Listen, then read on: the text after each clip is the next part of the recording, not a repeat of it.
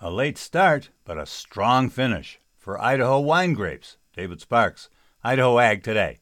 So the harvest is in for Idaho wine grapes, and catching up with Caldwell winemaker Martin Fujishin, owner of Fujishin Family Cellars, he was very pleased about how things came out, and yields were definitely up.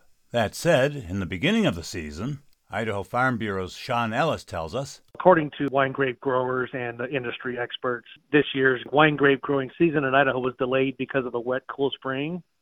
But the hot temperatures we had throughout the summer that lasted well into the fall, almost to the end of October, helped the fruit continue to ripen and resulted in a great harvest, higher than average yields. Now, a little biology. Cellular development in grapes occurs during the spring, and this year's cool spring led to bigger berries and more fruit. That from Jake Cragen of Skyline Vineyards in Nampa.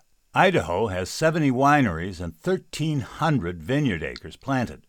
Though grapes are grown across the state, Idaho's wine industry is concentrated in southwestern Idaho around the Caldwell area. Winemakers in northern Idaho also experienced delays this year due to cool weather and had fewer hot days overall compared to 2021. Kelsey Dial, assistant winemaker at Lindsay Creek, said, Lower temperatures than last year created a longer growing season. This report was produced by the Ag Information Network.